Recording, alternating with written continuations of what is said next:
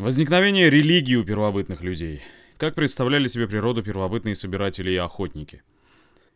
Древнейшие люди, выделившись из мира животных, долго не осознавали, чем не отличаются от окружающей их природы. Им казалось, что не только звери и птицы, но и растения говорят между собой, что человек может превратиться в животное, что природа сердится или радуется. Следы таких представлений о природе сохранились. С образованием родов стали считать, что каждый из них произошел от какого-нибудь животного или даже предмета – Отсюда возникли названия род сокола, оленя, лисицы, длинного ножа. Трудясь, люди разумные многое узнали и многого научились. Они ориентировались на местности по солнцу и по звездам, знали смену времен года, женщины различали сотни растений с их полезными и вредными свойствами, мужчины хорошо знали животных, их следы и повадки, первобытные люди умели лечить раны и некоторые болезни. Однако и люди разумные были бессильны перед многими явлениями природы и очень их боялись. Сверкающая молния с грохотом ударяла в жилище, и у людей не было от нее защиты. Внезапно налетевший ураган перевертывал лодки, и рыболовы тонули в воде. Стада диких животных уходили в другие местности, и среди охотников начинался голод. Лечение многих болезней было неизвестно первобытным людям, и случалось, что от них вымирал целый род. У всех явлений природы есть естественные причины, но древние люди ничего об этих причинах не знали. Человек разумный не только боялся грозных явлений природы, но и пытался найти им объяснение.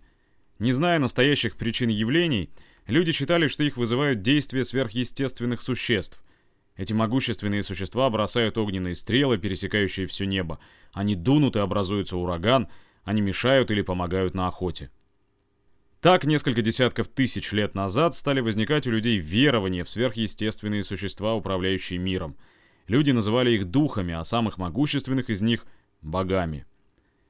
Верования людей зависели от их занятий. Земледельцу главными казались боги тех явлений природы, от которых зависела его жизнь. Солнца, согревающего посевы, облаков, проливающих на поля влагу. Для скотовода же главными богами были покровители его стада. Богов первобытный человек представлял в виде людей, а иногда и в виде животных. Из дерева или из камня вырезали изображение бога. Такое изображение называется идол. Идолы стояли в селении на самом почетном месте. Люди обращались к богам с просьбами, молитвами об удачной охоте, о дожде, о здоровье. Чтобы заслужить милость богов, люди униженно кланялись идолам до земли, приносили им жертвы, подарки, корзину с зерном, убитое животное. Иногда для жертвы убивали человека, захваченного пленника или соплеменника. Кровью обмазывали губы идолов в знак того, что бог жертву принял. Непонятно были первобытным людям и такие естественные явления, как сон или смерть. Их тоже объясняли действием сверхъестественного существа, души, будто бы живущей в теле человека. Во время сна душа вылетает из тела, встречает души других людей, а смерть наступает от того, что душа тело покидает насовсем. Однако душа может невидимо жить среди людей или время от времени возвращаться в тело умершего. С усилением власти вождей и старейшин возникла вера в то, что когда они умирают, их души продолжают заботиться о племени, помогают ему или, напротив, гневаются на него. Нередко племя почитало души умерших вождей как богов. Знатные люди пользовались этими верованиями для укрепления своего господства над племенем. Вера в вымышленные сверхъестественные существа, богов, духов, души и поклонение им называется религией. У первобытных людей религия возникла из их бессилия и страха перед явлениями природы – в религии отражались окружавшая людей природа, их занятия, весь порядок их жизни. Как считали время в древности? Первобытные люди знали, что через равные промежутки времени наступает лето, пора сбора урожая.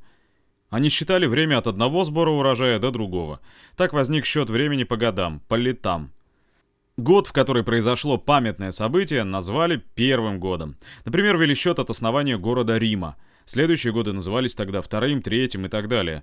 В разных странах был разный счет лет. Это было очень неудобно. Наша эра. Около двух тысяч лет назад появилось сказание, будто на земле под видом человека по имени Иисус Христос жил Бог. Через 500 лет эти сказания распространились во многих странах. Тогда придумали, в каком году от основания Рима будто бы родился Иисус Христос, а затем стали вести от этого года счет лет. В России такой счет был введен при Петре Первом. Мы продолжаем им пользоваться, так как он принят большей частью народов мира. Если мы пишем 1870 год, 1917 год, то людям разных стран понятно, когда это произошло. Время с первого года до наших дней мы называем нашей эрой, а пишем сокращенно n.e. Сосчитаем, сколько прошло времени от начала нашей эры. 100 лет составляют век или столетие. 10 веков составляют тысячелетия. Стало быть, от начала нашей эры прошло два тысячелетия. Однако много событий произошло раньше нашей эры. Мы говорим, что они были до нашей эры, а пишем до n.e. Земледелие возникло примерно 8 тысяч лет назад до нашей эры. А сколько тысяч лет прошло с того времени до наших дней? До нашей эры прошло около 8 тысяч лет, плюс 2 тысячи лет прошло уже в нашей эре, значит всего около 10 тысяч лет. Или вот, медь начали обрабатывать приблизительно 5000 лет до нашей эры. Следовательно, это было 5 плюс 2, около 7000 лет назад, если отсчитывать от сегодняшнего дня. Письменность возникла приблизительно 5 тысячелетий назад. За сколько тысячелетий до нашей эры она возникла? Из 5 тысячелетий 2 тысячелетия приходится на нашу эру. Следовательно, письменность возникла 5 минус 2, то есть за 3 тысячелетия до нашей эры.